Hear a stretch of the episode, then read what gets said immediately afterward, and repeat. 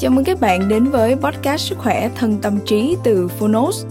Đúng như cái tên, đây là nơi chúng tôi giới thiệu phương pháp, quá trình chăm sóc sức khỏe thể chất, tinh thần từ các chuyên gia và cả những người đã thành công từ trải nghiệm thực tế.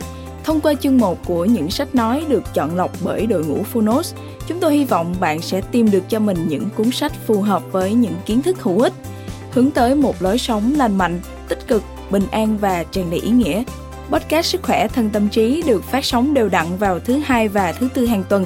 Mời các bạn cùng đón nghe. Và nếu yêu thích podcast này, hãy tải ngay ứng dụng âm thanh số và sách nói có bản quyền Phonos để nghe trọn vẹn cuốn sách cũng như khám phá các nội dung hấp dẫn khác như tóm tắt sách, ebook, thiền, truyện thiếu nhi, truyện ngủ, nhạc chủ đề, vân vân. Còn bây giờ hãy cùng lắng nghe chương 1 của cuốn sách hôm nay nhé.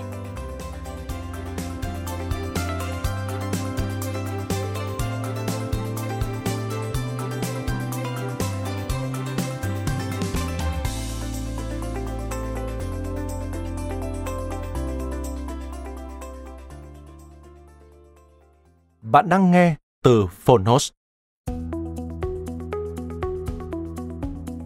Critical Thinking Series. Giải phóng sức mạnh tư duy phản biện. Giải mã 10 kiểu ngụy biện.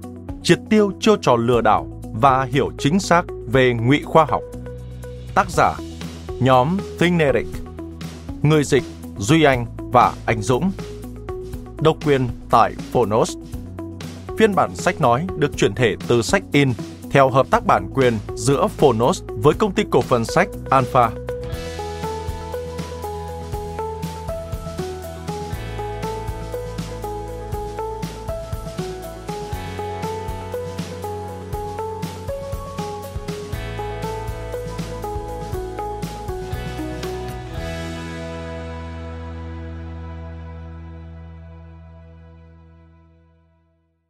Những người có tư duy phản biện không tiếp nhận thông tin một cách thụ động.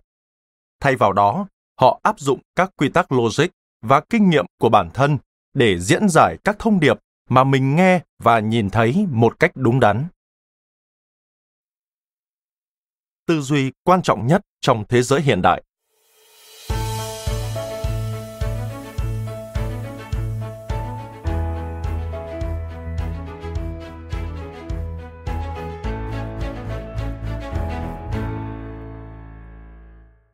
kỹ năng nào trong cuộc sống có thể còn quan trọng hơn bằng đại học? Đó là tư duy phản biện, critical thinking, một kỹ năng cơ bản đang ngày càng trở nên quan trọng trong thế giới hiện đại. Một trong những lý do khiến hầu hết chúng ta đưa ra các quyết định sai lầm, nhiều khi đi theo đám đông, đầu tư theo xu hướng và hành động theo phong trào dẫn đến thất bại, mà thiếu những quyết định đúng đắn là vì hệ thống giáo dục không dạy tư duy phản biện đó là lý do khiến hầu hết chúng ta không bao giờ phát huy hết tiềm năng của mình. Không có tư duy phản biện dẫn đến suy luận kém, không có khả năng phân biệt sự thật từ hư cấu, từ những lừa dối và ngụy biện.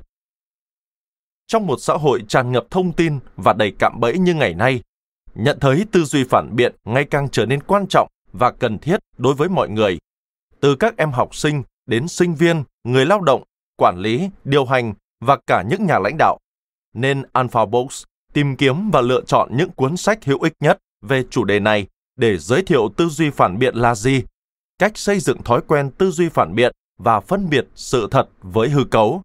Qua đó giúp các bạn vững chắc hơn trong hành trình của mình. Bộ sách này bao gồm một Tư duy phản biện từ làm quen đến thói quen. 9 tiêu chuẩn, 8 yếu tố, 7 đặc điểm đối với nhà tư duy phản biện. 2. Rèn thói quen tư duy phản biện. Công cụ và ứng dụng kiến tạo tư duy ưu việt. 3. Bẫy ngụy biện trong tư duy phản biện. Bốn quy luật logic và các lỗi thường gặp. 4. Giải phóng sức mạnh tư duy phản biện. Giải mã 10 kiểu ngụy biện, triệt tiêu chiêu trò lừa đảo và hiểu chính xác về ngụy khoa học. Chúng tôi tin rằng bộ sách này sẽ cung cấp cho các bạn Đầu tiên là khung tư duy phản biện được phát triển bởi hai trong số những nhà khoa học về tư duy phản biện giàu kinh nghiệm nhất mọi thời đại và cách biến nó thành của riêng bạn. Thứ hai, tám đặc điểm tư duy phản biện bạn đã có nhưng không biết cách tối ưu hóa chúng. Thứ ba, cách xác định tin giả và thông tin sai lệch. Tìm hiểu điều này và bạn sẽ có lợi thế lớn hơn hầu hết mọi người xung quanh mình ngay bây giờ. Thứ tư, lý do bạn nên nghi ngờ bất cứ ai trích dẫn một nhân vật có thẩm quyền. Thứ năm, sáu quy tắc biến thói quen hiện tại của bạn thành thói quen lành mạnh. Thứ sáu, các bài tập dễ áp dụng, dễ thực hiện để bạn luyện tập mọi thời điểm đã đề cập. Bạn sẽ không đọc hoặc nghe và quên bộ sách này. Và nhiều, nhiều hơn thế nữa. Chúng tôi tin rằng những người không ngừng học tập sẽ tiếp tục phát triển và thành công. Vì thế, cách thức trở thành một người có tư duy độc lập và đưa ra các quyết định thông minh là mục đích của chúng tôi. Chúng tôi mong rằng bộ sách thực tế, dễ đọc, dễ nghe này sẽ giúp bạn xây dựng những lập luận vững chắc hơn, đưa ra các quyết định tự tin hơn và phát hiện ra những lỗi logic trong cuộc sống. Tư duy phản biện sẽ giúp bạn có các quyết định đúng đắn hơn, thông minh hơn trong cuộc sống cá nhân và nghề nghiệp của bạn. Nguyễn Cảnh Bình, Chủ tịch Alpha Box, Viện trưởng Viện lãnh đạo ABG. Giới thiệu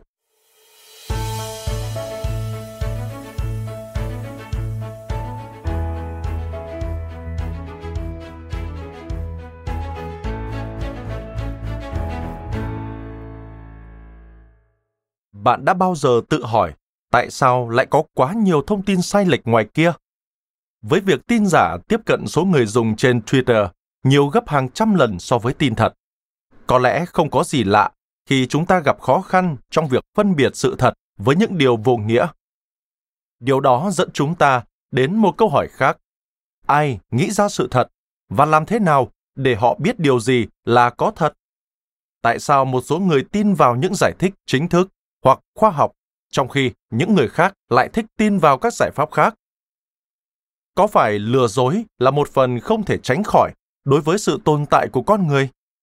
chúng ta có thể phát triển các kỹ năng để đối phó với làn sóng lừa dối tiềm ẩn này và tìm ra sự thật không? Tất cả chúng ta đều học tư duy phản biện ở trường phổ thông và đại học, nhưng chúng ta có thường xuyên áp dụng nó trong cuộc sống hàng ngày không? Quan trọng hơn, chúng ta có thường xuyên tương tác với những người không áp dụng phương pháp tư duy phản biện trong công việc và cuộc sống cá nhân của họ không? Nhiều người vui vẻ tin vào những ý tưởng vô nghĩa, cho dù đây là những quan niệm sai lầm vô tội hay trong một số trường hợp thông tin sai lệch nguy hiểm bằng cách phát triển kỹ năng tư duy phản biện của mình hơn nữa bạn có thể học cách đối phó với những người khó tính này và trình bày mạch lạc về lý do tại sao có lẽ họ nên nghiên cứu để củng cố quan điểm của mình tư duy phản biện cũng giúp chúng ta làm việc hiệu quả và năng suất hơn cho phép chúng ta tập trung vào những thông tin liên quan và loại bỏ những thông tin không cần thiết hoặc không chính xác. Điều này giúp chúng ta có nhiều thời gian hơn cho những thứ và những người mình thích. Nếu đang cố gắng đạt được sự cân bằng, bạn nên dành thời gian để trau dồi những kỹ năng này và học cách áp dụng chúng trong nhiều tình huống. Nhiều người có tính cầu toàn và điều đó không có gì sai. Chúng tôi biết rằng những người cầu toàn mang lại kết quả tốt hơn nhờ tiêu chuẩn cao của họ nhưng tại sao bạn không hợp lý hóa tính cầu toàn của mình và làm điều tương tự hoặc tốt hơn với ít nỗ lực hơn? Đó là nơi các kỹ năng trong cuốn sách này phát huy tác dụng. Cuốn sách này sẽ hướng dẫn bạn chi tiết về cách sử dụng tư duy phản biện để xác định sự thật. Nó bao gồm các ví dụ cụ thể, câu chuyện minh họa, giải thích cặn kẽ và bài tập thực hành. Tất cả được hỗ trợ thông qua một loạt nghiên cứu khoa học được các chuyên gia trong lĩnh vực của họ thực hiện. Mỗi chương có nội dung độc lập và được sắp xếp hợp lý, có nghĩa là bạn không cần phải đọc hoặc nghe tất cả trong một lần để hiểu nội dung. Bạn sẽ hiểu cách phân biệt sự thật trong nhiều bối cảnh khác nhau, từ tin tức trực tuyến đến các tuyên bố khoa học hay những tương tác cá nhân.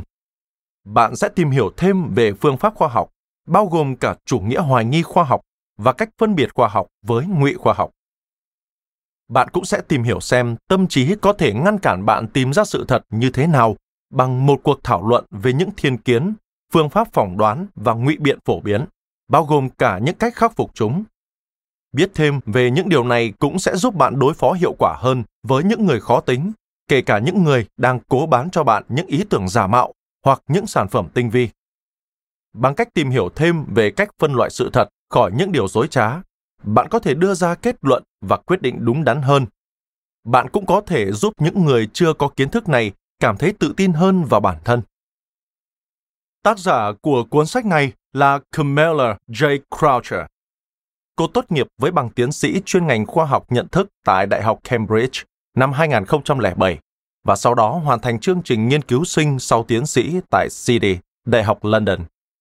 Chuyên môn học thuật của cô bao gồm trí nhớ cảm xúc, xử lý hình ảnh, phán đoán và ra quyết định. Cô rất xuất sắc về số liệu thống kê, nhưng không muốn làm bạn cảm thấy nhàm chán vì điều đó. Cô cũng đã làm việc trong lĩnh vực bán lẻ, quản lý nghiên cứu lâm sàng, thương mại điện tử, hỗ trợ học tập và tất nhiên viết lách tự do. Mối quan tâm của cô đối với những ảo ảnh do mắt và tâm trí tạo ra vẫn không đổi trong mỗi vai trò này. Và cô rất thích viết cuốn sách này. Cuốn sách không đi theo hướng toàn lý thuyết về tư duy phản biện, cũng không phải là một văn bản triết học. Thay vào đó, nó tóm tắt những kết quả nghiên cứu đáng tin cậy và ý kiến của các chuyên gia, đồng thời gợi ý những kỹ thuật và bài tập thực hành mà bạn có thể sử dụng trong cuộc sống hàng ngày. Còn bây giờ, bạn đã sẵn sàng khám phá ý nghĩa của việc trở thành một nhà tư duy phản biện chưa? Theo tiến sĩ Camilla J. Croucher. Chương 1. Ý nghĩa của tư duy phản biện trong thời kỳ hiện đại.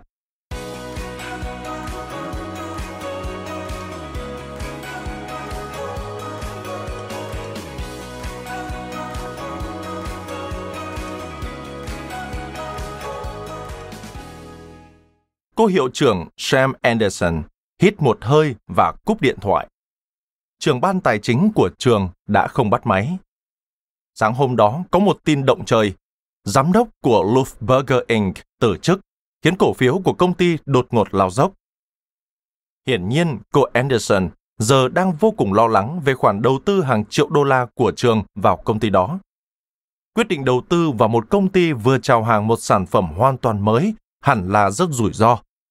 Tuy nhiên, nhà trường vẫn có được kinh phí, bất chấp áp lực rất lớn từ khoa khoa học và công nghệ. Việc xây dựng một trung tâm nghiên cứu không gian mới sẽ cho phép nhà trường xây dựng các tàu thăm dò để đi tìm sự sống trên các vệ tinh tự nhiên khác nhau khắp hệ mặt trời. Điều này là bất khả thi nếu không có một số tiền lớn. Công ty hoạt động trơn tru trong thời gian đầu và điều này cho thấy rủi ro là thấp. Ban tài chính nhanh chóng quyết định rằng danh tiếng của Luftberger xứng đáng để họ đầu tư. Chẳng bao lâu, những dấu hiệu đầu tiên của việc Lufberger gặp rắc rối đã xuất hiện. Sản phẩm của họ không bán được như mong đợi. Giá cổ phiếu từ từ sụt giảm. Tuy nhiên, Keller đảm bảo với ban tài chính rằng đó chỉ là một nhiễu động nhỏ và tình hình sẽ sớm khởi sắc. Sam giật mình khi chuông điện thoại reo. Màn hình hiển thị số lạ một giọng nói u ám xác nhận Lufberger đã phá sản. Nhà trường đã mất toàn bộ khoản đầu tư. Khi cân nhắc lại, một vài manh mối đã lộ ra. Marvin Keller đã không tiết lộ rằng anh rể của mình chính là giám đốc của Luftberger.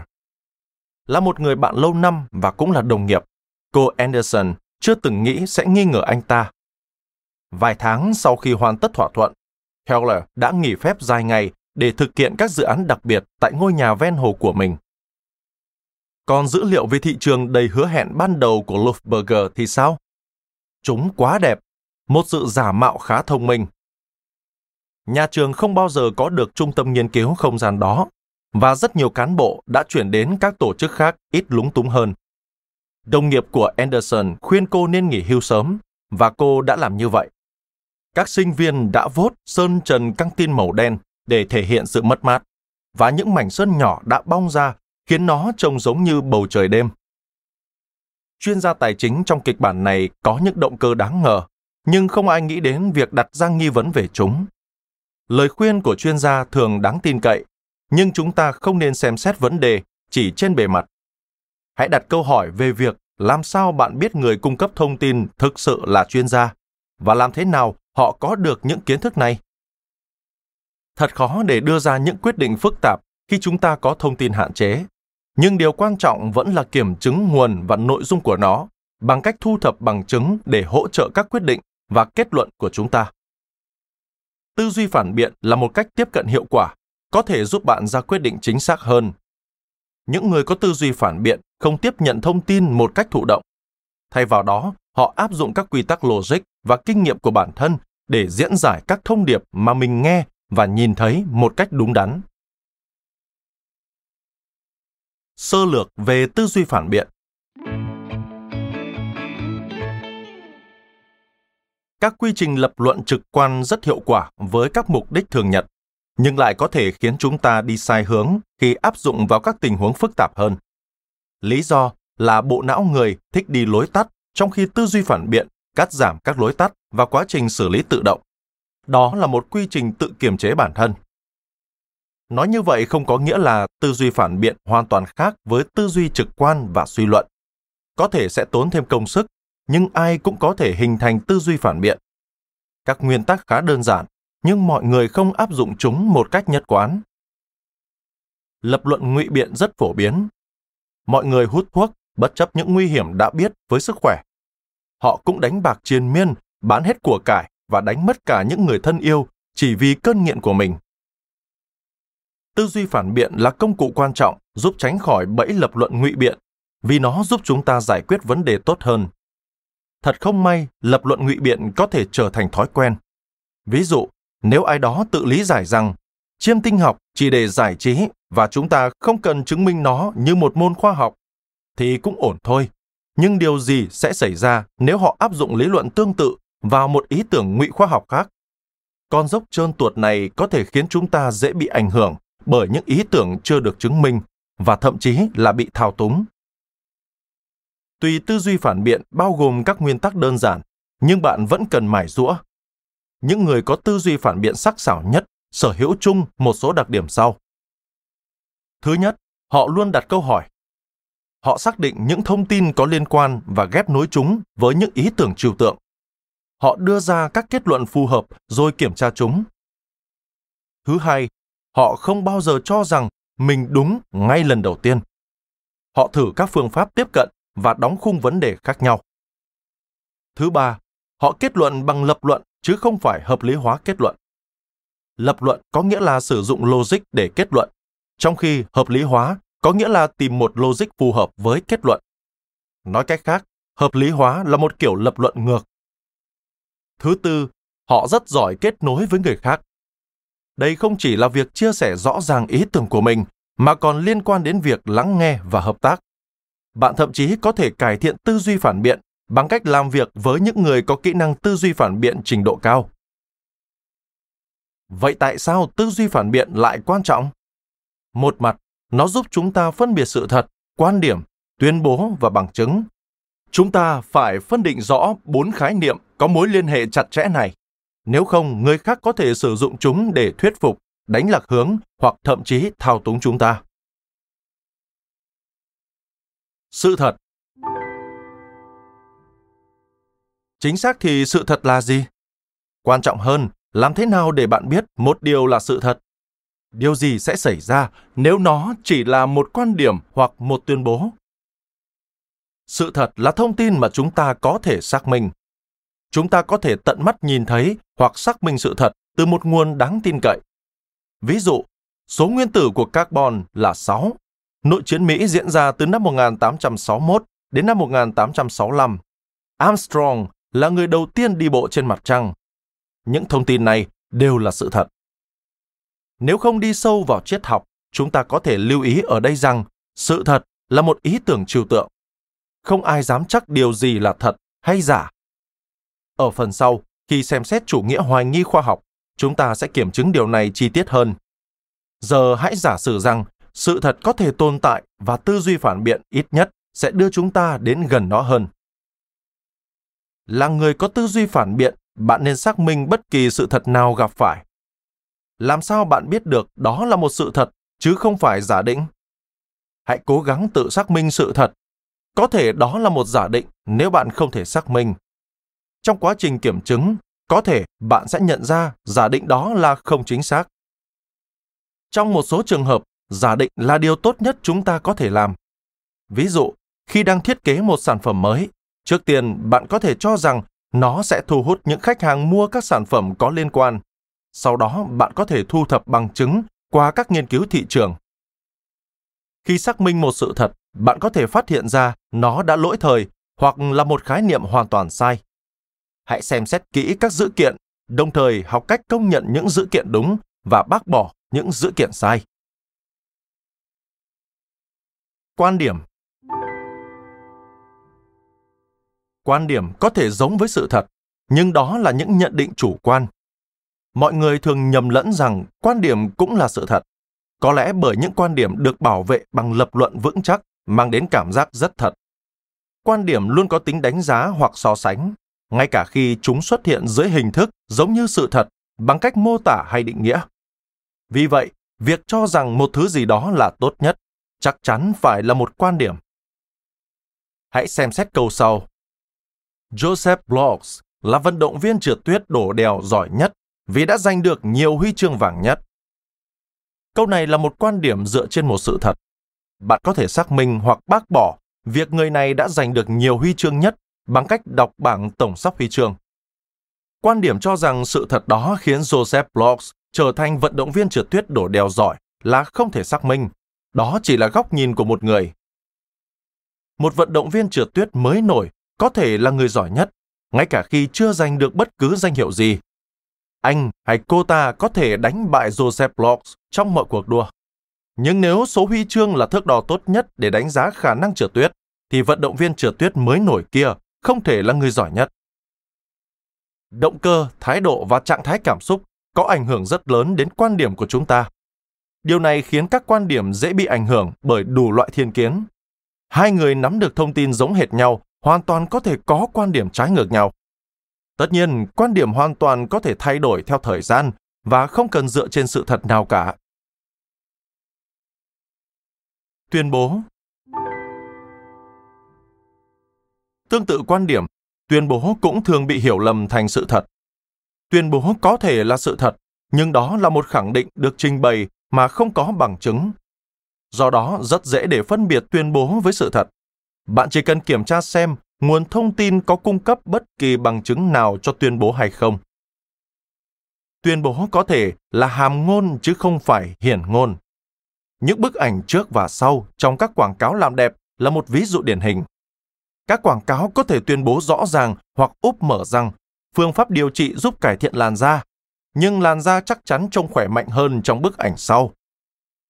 Các công ty sản xuất quảng cáo để khiến người xem tiêu tiền chứ không phải để đưa ra sự thật, dẫn đến việc các nhà quảng cáo đưa ra các tuyên bố không khác gì sự thật. Nhưng các tuyên bố cũng xuất hiện trong tự nhiên.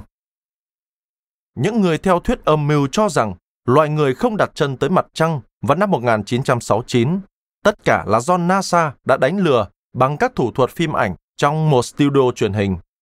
Đó chỉ được coi là một tuyên bố vì không có bằng chứng gì chứng minh đó là giả mạo.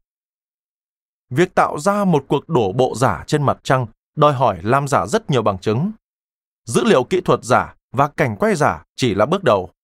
NASA hẳn phải thuyết phục toàn bộ nhân viên của họ nói dối, chưa kể đến việc làm giả giấy tờ. Bằng chứng Không chỉ những kẻ điên theo thuyết âm mưu mới kiên định với điều mình nói, kể cả khi có bằng chứng phản bác rõ ràng. Tất cả chúng ta đều làm vậy.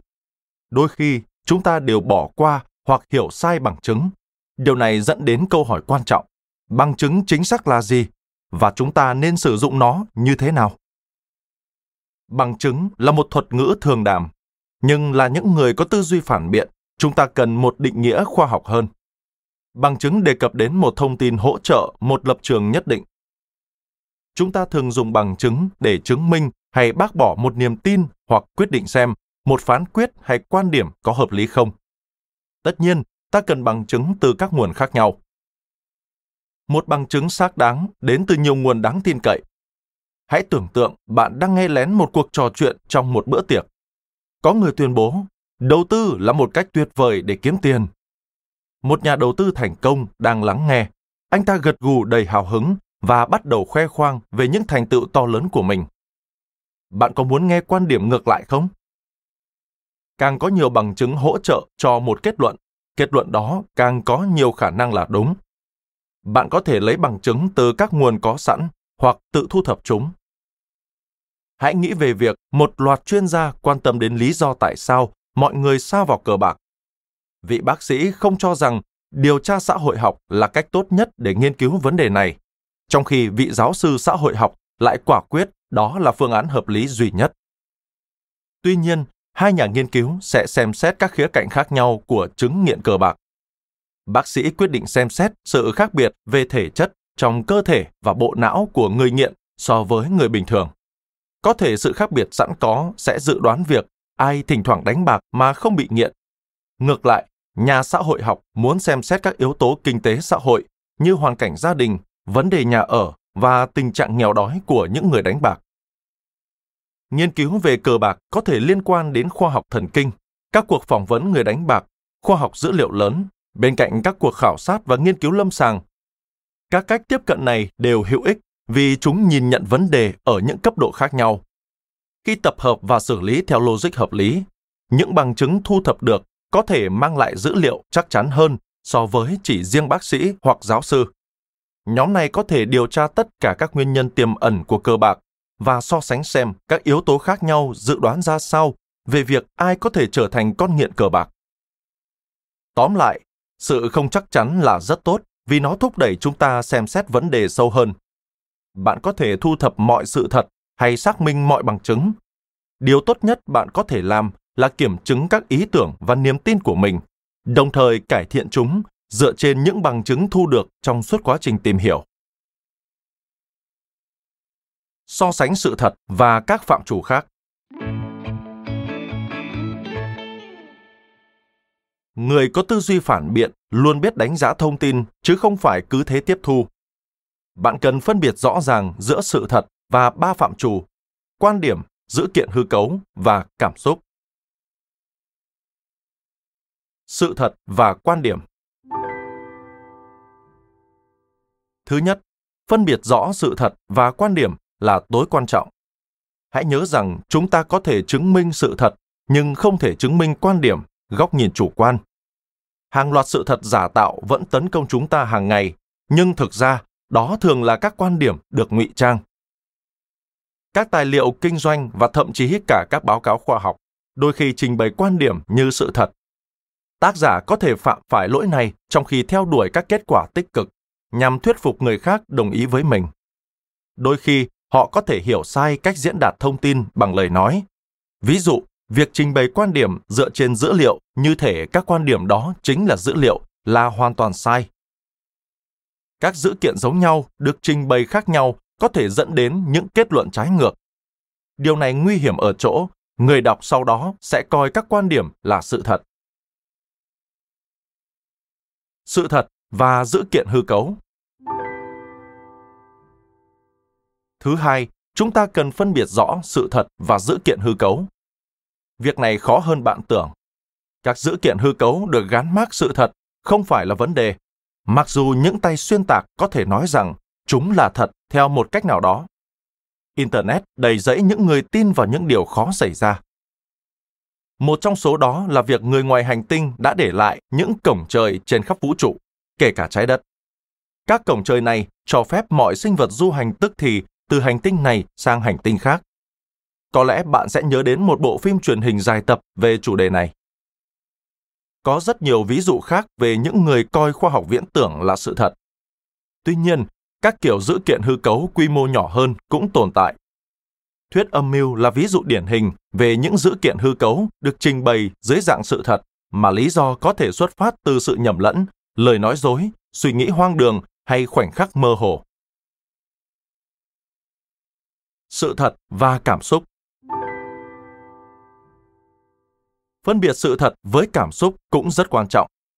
Chúng ta có thể rất tự tin với các quan điểm mà mình coi là sự thật. Và tương tự, cảm xúc cũng có thể khiến chúng ta hành xử như thể chúng là sự thật. Chúng ta cũng tin rằng các lập luận ủng hộ những lập trường sẵn có của chúng ta chặt chẽ và mạnh mẽ hơn việc phân biệt sự thật và cảm xúc nghe có vẻ dễ dàng đặc biệt nếu bạn coi mình là người có tư duy lý trí nhưng việc đó không phải lúc nào cũng đơn giản. Hãy xem ví dụ về một cặp vợ chồng đang tranh cãi nảy lửa. Người vợ thét lên. Tôi ghét anh, anh lúc nào cũng chỉ tay năm ngón. Tôi ước mình chưa từng gặp anh. Những ý nghĩ này mang lại cảm giác sống động và rất thật vào thời điểm nói. Nhưng khi đã bình tâm và làm hòa với nhau, họ sẽ hối hận vì đã nói ra những lời này. Họ nhận ra những ý tưởng này thể hiện cảm xúc chứ không phải sự thật về mối quan hệ giữa họ. Sự hấp dẫn là nền tảng của nhiều mối quan hệ và cũng là một trong những cảm xúc tô điểm cho nhận thức của chúng ta. Trước đó, trong mối quan hệ vừa được đề cập, hai vợ chồng cũng có thể nói những điều như Em là cô gái xinh đẹp nhất anh từng gặp. Em không giống những người khác. Em tốt hơn nhiều. Một lần nữa, những ý tưởng này mang đến cảm giác cụ thể và rất thật vào thời điểm nói, nhưng cũng chỉ là những lời có cánh. Cảm xúc tích cực có thể thú vị hơn, nhưng không hề thật hơn cảm xúc tiêu cực.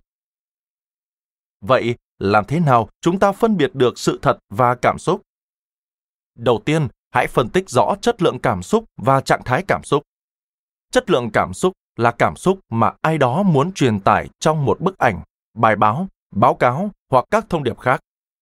Thông thường, quảng cáo cho các chiến dịch từ thiện sẽ truyền tải hình ảnh con người hoặc động vật trong hoàn cảnh đáng thương. Có thể là trẻ em đang khóc, khiến người xem thấy đau buồn và tội lỗi. Trong trường hợp này, nỗi buồn là chất lượng cảm xúc của quảng cáo. Trạng thái cảm xúc là cảm giác của bạn vào thời điểm hiện tại. Bình tĩnh, phấn khích, nuối tiếc hay lo lắng. Bạn có thể có hoặc không cảm thấy chất lượng cảm xúc mục tiêu của một đoạn quảng cáo từ thiện. Điều đó không quan trọng. Để đánh giá thông điệp bằng tư duy phản biện, bạn chỉ cần tìm ra cảm xúc mà bạn phải cảm thấy và nhận thức được nó trong quá trình xử lý thông điệp. Khi đánh giá một tuyên bố hoặc thông điệp, hãy lưu ý xem tác giả có đang nhầm lẫn cảm xúc của họ với sự thật hay không. Người ta thường có cảm giác mạnh mẽ với các nguyên nhân và cảm xúc sẽ thúc đẩy chúng ta biện minh cho các quyết định hoặc hành động của mình. Tất cả chúng ta đều bị trạng thái cảm xúc và những kinh nghiệm trong quá khứ ảnh hưởng. Cái khó nằm ở chỗ cảm xúc có tác động rất lớn vào thời điểm xảy ra. Việc nhận ra cảm xúc ảnh hưởng đến nhận thức mới chỉ là bước đầu tiên để cân bằng, chúng ta nên bình tĩnh và cố gắng để không bị cảm xúc cốt lõi ảnh hưởng. Cảm giác của chúng ta khi tiếp nhận thông tin.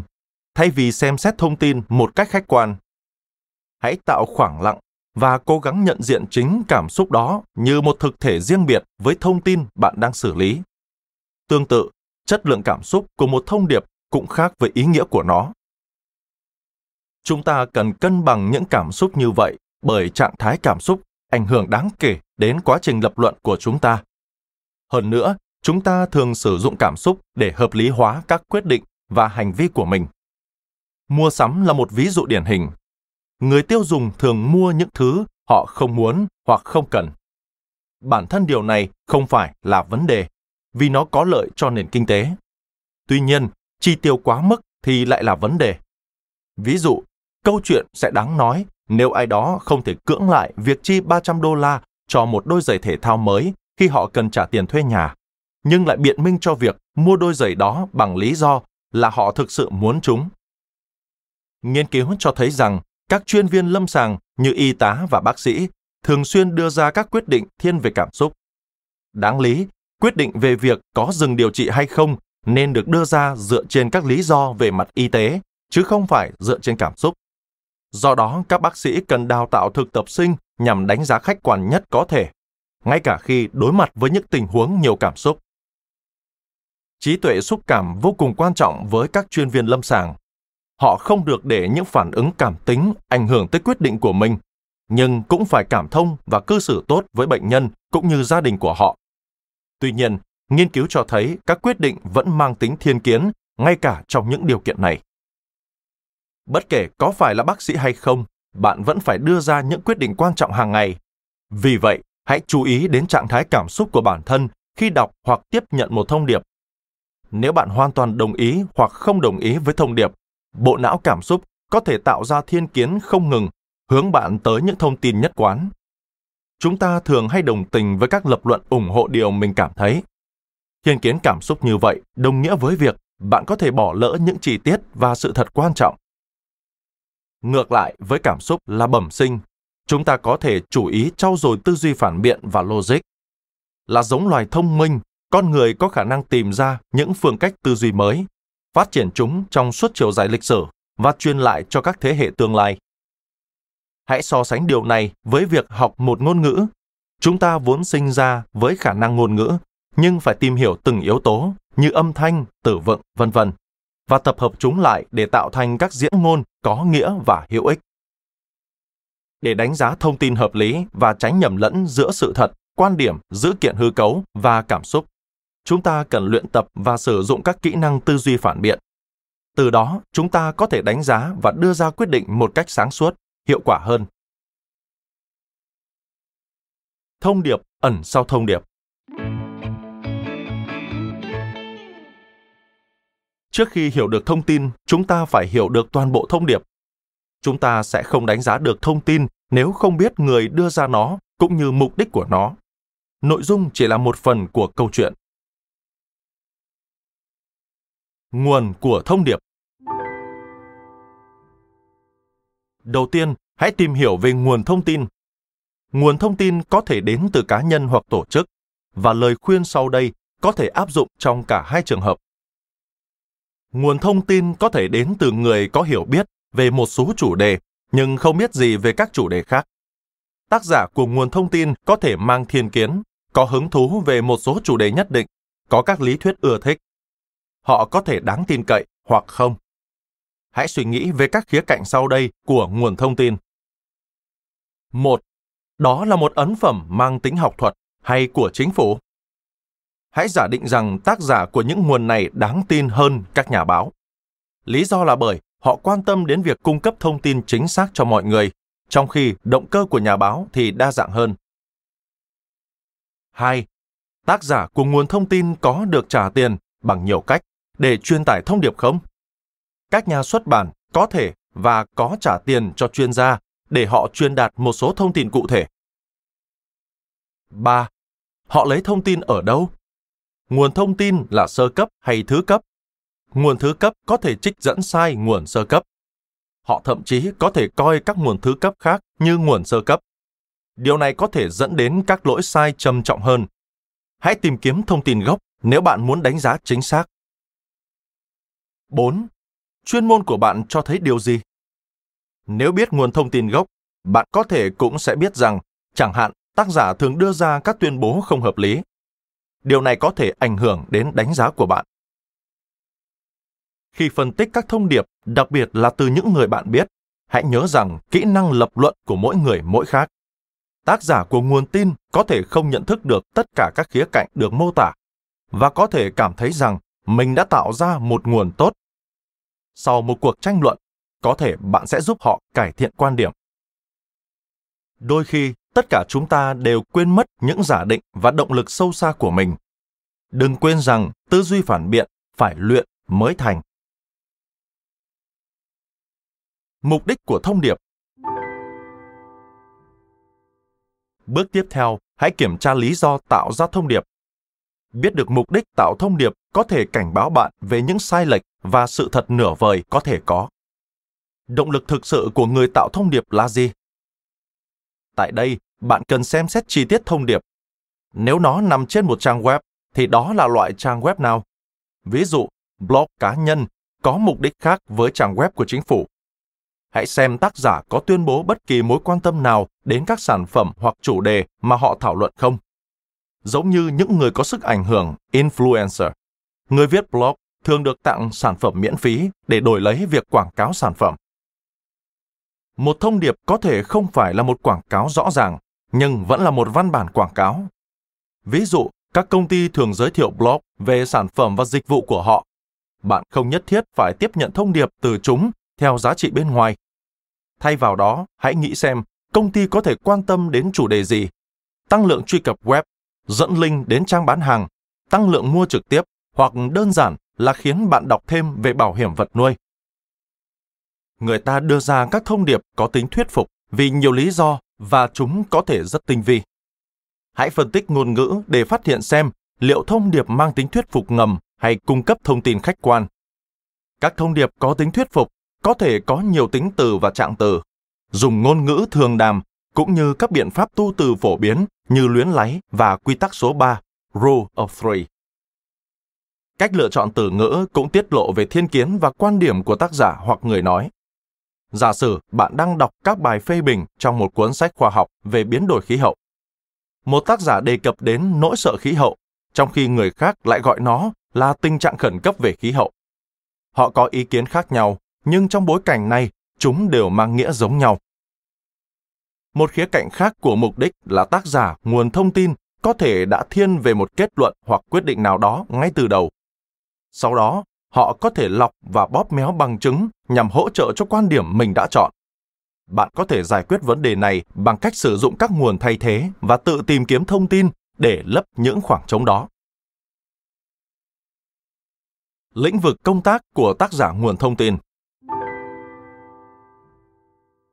Giống như động cơ và mục đích của người đưa ra thông điệp, bạn phải hiểu đôi chút về lĩnh vực chuyên môn của họ. Điều này càng quan trọng hơn nếu đó không phải là chuyên ngành của bạn. Bạn cần nắm bắt những điều cơ bản. Thứ nhất, các mục tiêu cơ bản là gì? Hãy tưởng tượng một bệnh viện nơi các kỹ thuật viên X-quang và điều dưỡng viên làm việc cùng nhau để chụp và phân tích hình ảnh cộng hưởng từ. Kỹ thuật viên X-quang muốn tạo ra những hình ảnh tốt nhất có thể, trong khi các điều dưỡng viên hướng tới việc giúp bệnh nhân cảm thấy thoải mái và được thông báo đầy đủ về thủ thuật. Đôi khi các mục tiêu này có thể xung đột vì quy trình chụp không thoải mái và ồn ào. Chuyên viên mọi nơi đều phải hợp tác như vậy để có được hiệu quả. Tương tự, để đánh giá tính đúng sai của một thông điệp, bạn phải hiểu lĩnh vực hoạt động của người cung cấp thông điệp. Thông tin mang tính bối cảnh này cho phép bạn đánh giá thông điệp dựa trên giá trị của chính nó.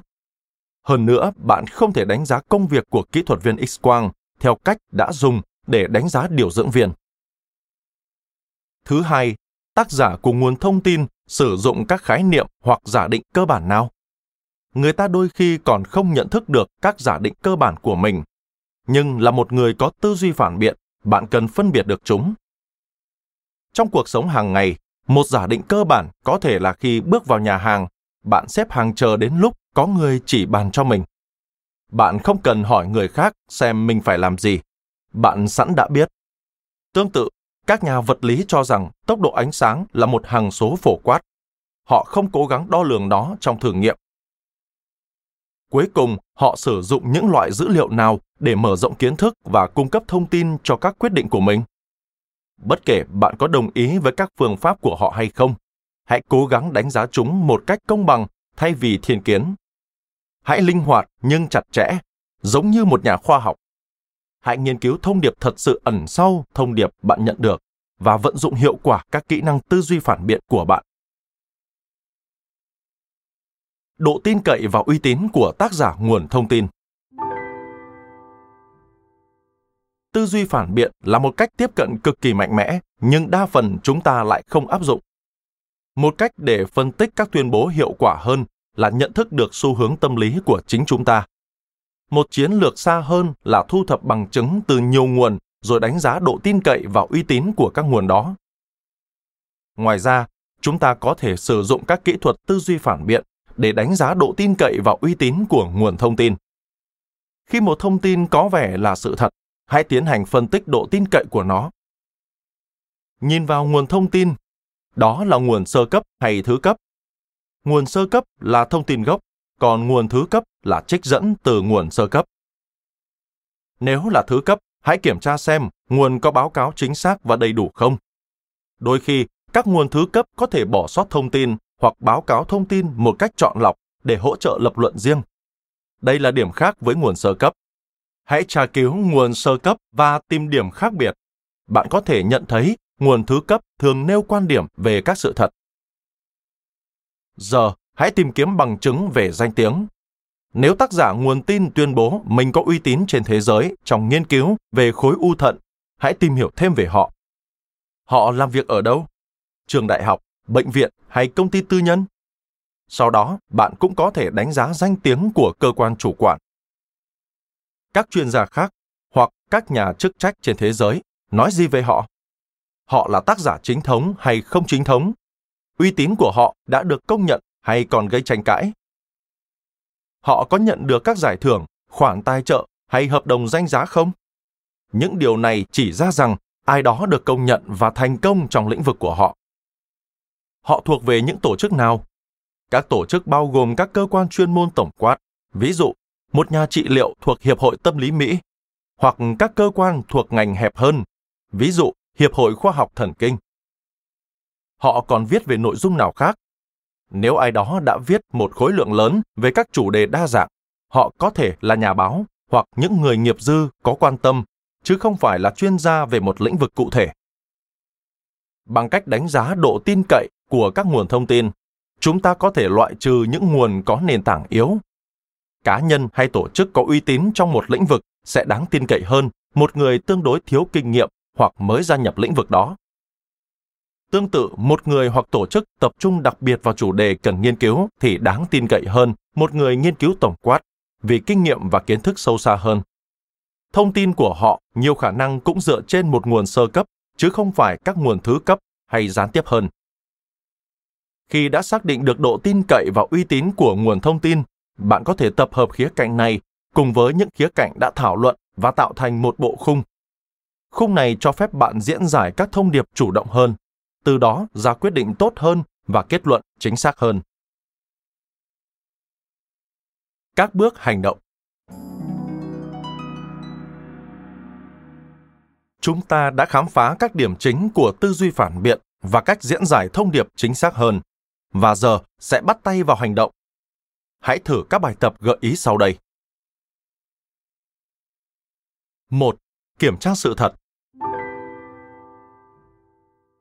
Hãy xác định một sự thật có ý nghĩa từ công việc của bạn hoặc phương tiện truyền thông. Đó có thể là bất cứ điều gì, miễn là có bối cảnh đầy đủ và bạn có thể nghiên cứu, phân tích nó. Gợi ý A. Có sự sống trên các hành tinh khác ngoài vũ trụ. B. Con người chỉ sử dụng 10% bộ não. C.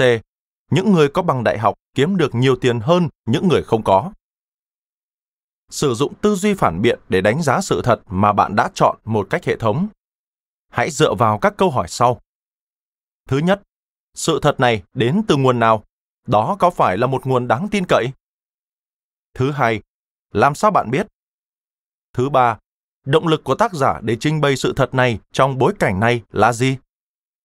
Thứ tư, bằng chứng cho sự thật này là gì? Thứ năm, bằng chứng được trình bày khách quan hay mang tính thiên kiến?